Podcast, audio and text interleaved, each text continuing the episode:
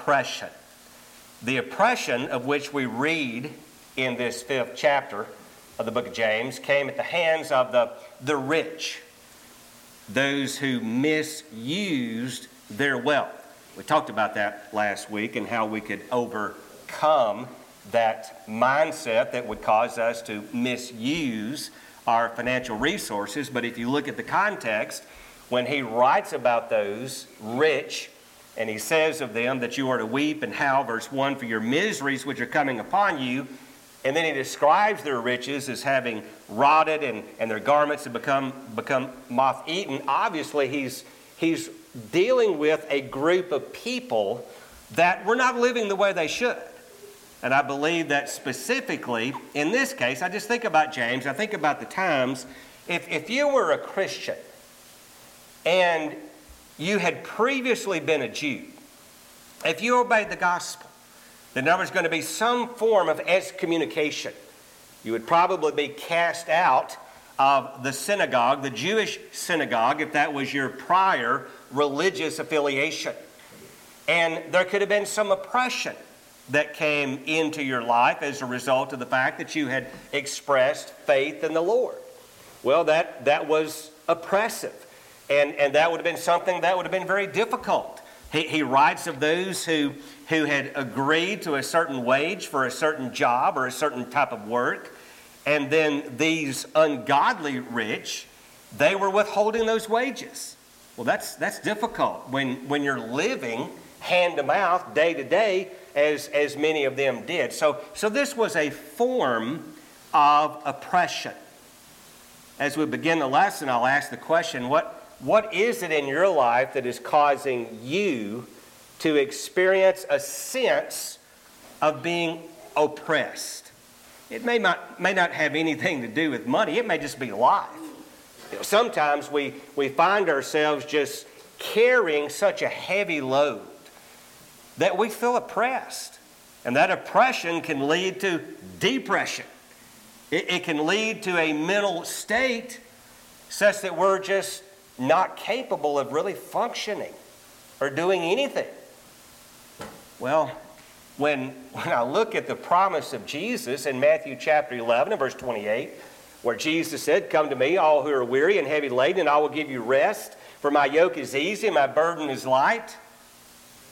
When I look at that promise, and then sometimes when I look at my situation, I wonder what's happening that, that doesn't seem to describe my relationship with, with the Lord. Well, I need to step back and I need to ask myself maybe I'm allowing circumstances to affect me in a way I shouldn't. Because I do believe when Jesus made the promise that if I come to Him, I will find rest, I do believe that I can find that promise fulfilled in my life. Now, it's going to be spiritual. If it's a spiritual kingdom, and Jesus said that it would be then the relief is going to be in the form of some spiritual blessing. And that is where I'm to put my mind as, as I think about how to pull myself out of this oppressed state. Very practical lesson. Think with me for just a moment. How do we deal with, with this oppression? Well, the first thing, and I've already alluded to this, and that is to consider the example of Jesus.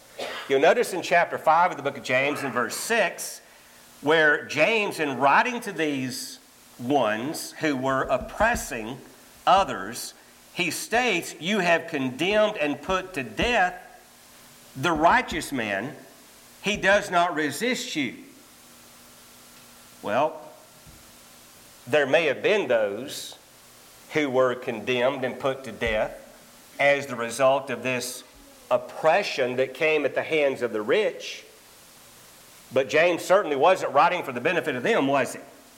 He's writing for the benefit of those who were still alive and who could pick up this letter and who could read it and find a formula. There may have been some allusion here to Jesus. You have condemned and put to death the righteous man, he does not resist you.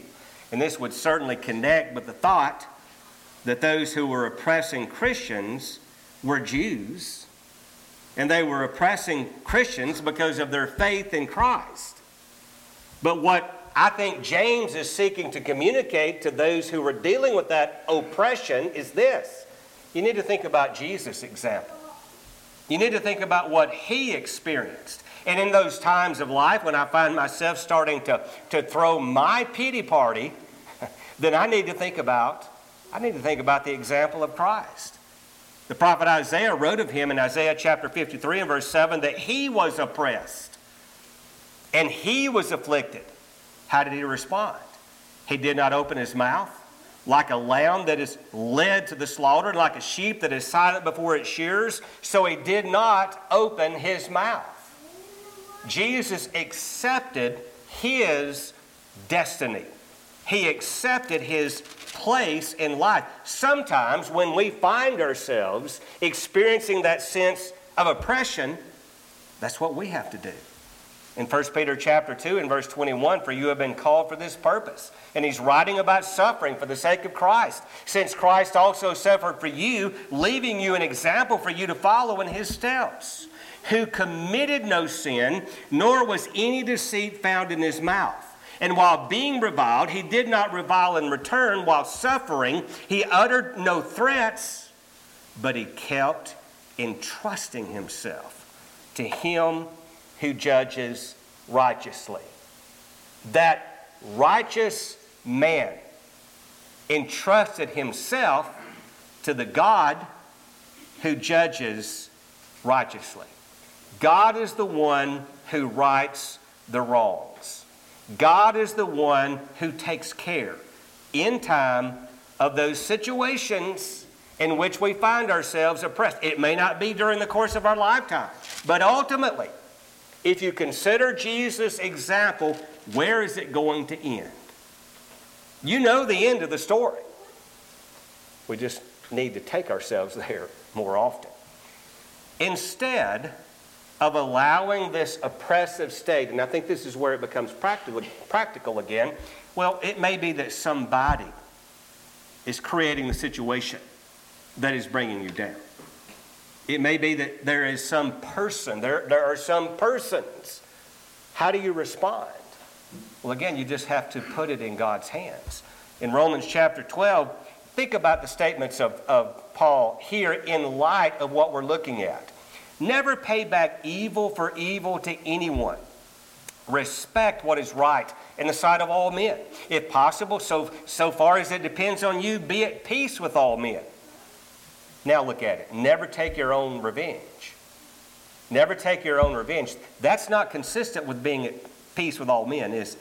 And when I'm being oppressed, I want to retaliate. I want revenge. I want my revenge. I want my day in court. Never take your own revenge, beloved, but leave room for the wrath of God. For it is written, Vengeance is mine, I will repay, says the Lord. But if your enemy is hungry, feed him. If he's thirsty, give him a drink. For in so doing, you will heap burning coals on his head. If I'm thinking about the example of Jesus, I will not be overcome by evil, but I will overcome evil with good. That'll help. That'll help with dealing with oppression. Secondly, be patient. Be patient during trials. In James chapter 5, notice the emphasis here in verse 7. Therefore, be patient, brethren. Notice, though, until the coming of the Lord. And then in this same section, you'll notice in verse 8, for the coming of the Lord is near. Now, that may have had reference to the destruction of Jerusalem.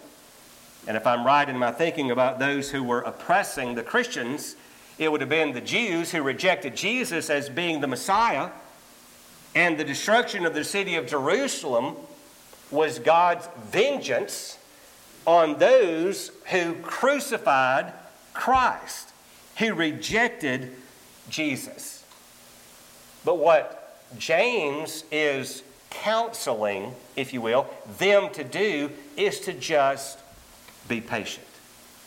In Luke chapter 21, and this is a section of Luke's gospel that, that is addressing that time when Jerusalem would be destroyed. And again, the destruction would come as a result of their rejection of him being the Son of God. But in Luke chapter 21 and verse 19, Jesus said to them, There would be Christians alive. Jesus said to them, When all of this happens, by your endurance, you will gain your lives. You will gain your souls. The key would be patience. As simple as it sounds, it's not easy, is it? Because what does it mean to be patient? It means to wait. You're in the waiting room of life. When is my name going to be called? When do I go get to see the doctor? I've been here. I'm at an urgent care center. I've been sitting here for four hours. Where's the urgent care? I'm the only one here who understands the meaning of the word urgent.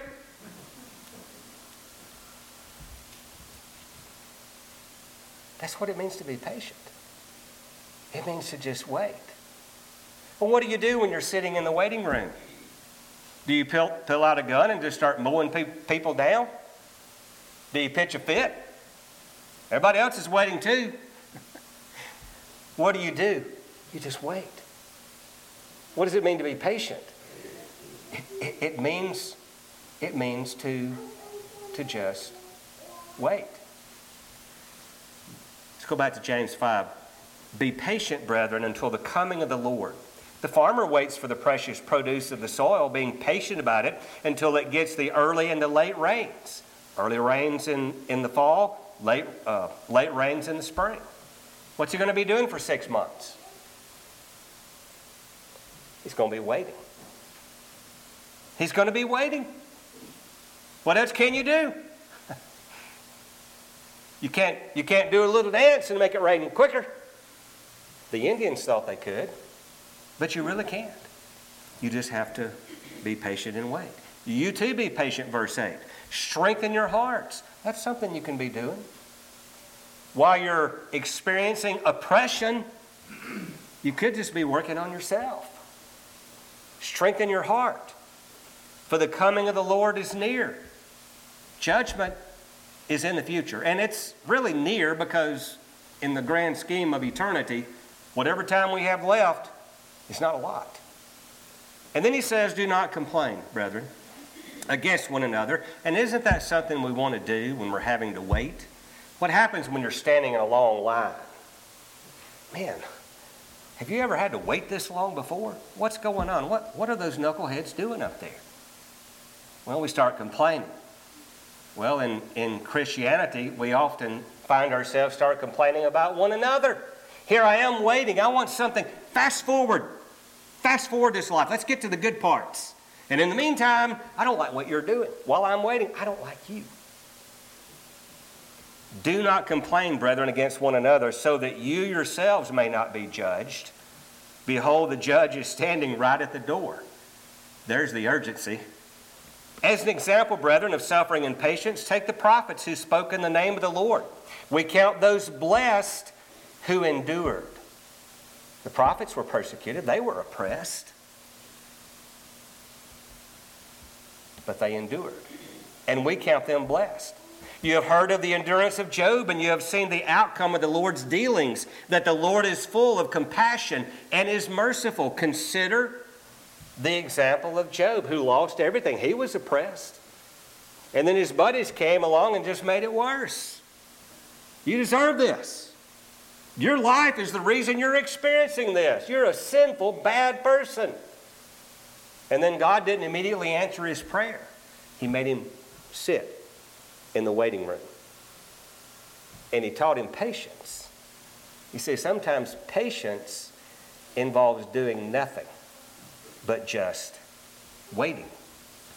In Hebrews, the 12th chapter, since we have so great a cloud of witness surrounding us, let us also lay aside every encumbrance and the sin which so easily entangles us and let us run with endurance, endurance, the race that is set before us, fixing our eyes on Jesus, the author and perfecter of faith, who for the joy set before him endured the cross, despising the shame, and has sat down at the, the right hand of the throne of God. For consider him, consider his example, who endured such hostility by sinners against himself, so that you will not grow weary and lose heart.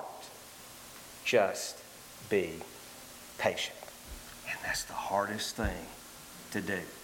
I want an immediate resolution of the situation. But I don't always get that. And when I don't, I just have to be patient. And then the final point that I would make in, in James chapter 5, notice in verse 12. But above all, well, does this fit the context or is he moving in a completely different direction? But above all, my brethren, do not swear either by heaven or by earth or with any other oath that you may not fall under judgment. Now, as preacher Ryan said Wednesday night, swearing oftentimes was not profanity as we think about it or vulgar speech, it was taking an oath. And Jews were prone to do that. They would take an oath, or they would make an oath, and oftentimes that was the result of a hasty decision. The worst decisions that you can make in life is during a storm. Never make a long term decision when you're oppressed. Never make a long term decision when you are in the heat of suffering because your mind is clouded. Your judgment is not as good as it can be whenever you're sober and you're thinking correctly. Never make hasty decisions. And that's what I see as the context here and why James put this into the discussion. It's because you're tempted to make an oath. You're, you're, tempted to make some agreement with God. You're not trusting God, you're bargaining with God. Judges chapter 11, probably the best negative example of entering into an oath that we find in the scriptures. During the times of the judges, the ninth judge was a man by the name of Jephthah. And you remember how he was going to go out to, to battle with the Ammonites? And, and what did he do? The Spirit of the Lord, Judges 11, verse 29, the Spirit of the Lord came upon Jephthah so that he passed through Gilead and Manasseh. Then he passed through Mizpah of Gilead. And from Mizpah of Gilead, he went on to the sons of Ammon. Jephthah made a vow He was feeling the heat. He was oppressed. I'm about to go to war. It's not a good time to be making vows. He made a vow to the Lord and he said, If you will indeed give the sons of Ammon into my hand, then it shall be that whatever comes out of the doors of my house to meet me when I return in peace from the sons of Ammon, it shall be for the Lord's, and I will offer it up as a burnt offering. Now, in his defense, I've read this before and I've asked, my, I've asked myself, what was he thinking? I mean, what was he thinking? First thing that comes out of your house, well, unless you have a pet, unless it's your cat or your dog, it's going to be a person. It's going to be a human. Maybe he was thinking it'd be his wife. I don't know. But it was his daughter. Now, in his defense, if you study this, and because I, I Googled it, so you know the answer was right, but I Googled it, I said, well, what, why, did, why did Jephthah make this, make this vow? What did he expect to come out of his house? Well, their houses involved, also had a section where they kept their animals. So it could very well have been the case that an animal that would have normally been used for sacrifice could have been the first thing that came out of his, out of his house. But it could have been a person. I don't know that he was thinking this thing through. It was a hasty, rash vow or decision on his part that was made during a time of oppression. Was it a good decision?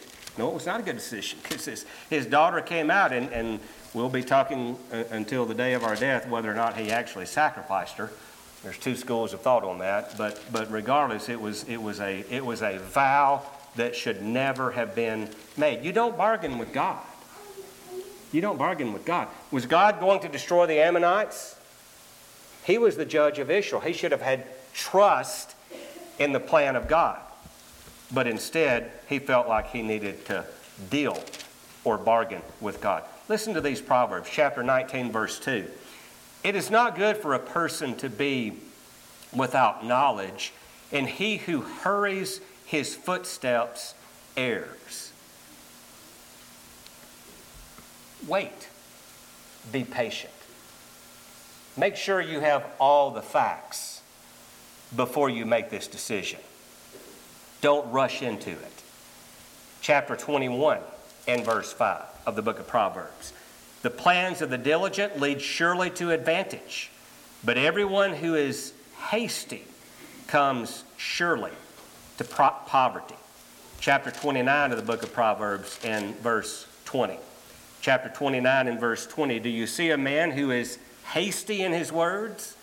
There is more hope for a fool than for him. When you're oppressed, be patient. Consider the example of Jesus. Don't rush into anything that's going to adversely affect your life on a long term basis. James chapter 1, pray for wisdom. Chapter 1, verse 2 Consider it all joy, my brethren, when you encounter various trials, knowing that the testing of your faith produces endurance, and that endurance have its perfect result, so that you may be perfect and complete, lacking in nothing. But there may be something that we're lacking in. And what it may be is wisdom. But if any of you lacks wisdom, verse 5, let him ask of God who gives to all generously and without reproach, and it will be given to him. But he must ask in faith without any doubting, for the one who doubts is like the surf of the sea, driven and tossed by the wind, for that man ought not to expect that he will receive anything from the Lord, being a double minded man, unstable in all of his ways. Avoid hasty decisions. Be patient. Wait on the Lord. Consider the example of Jesus and pray for wisdom. Are you feeling oppressed? These are the practical ways. These are the practical ways to address that oppression.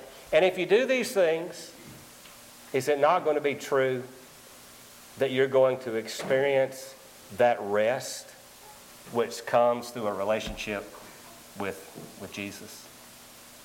These thoughts are yours. If you're here this morning and you've never obeyed the gospel, then we want you to obey. We want you to become a child of the Father to believe that Jesus is the Son of God and confess that faith, to repent of your sins, and then to be baptized, to have those sins washed away by the blood of Christ. If you're subject to this call, please come as we stand and sing.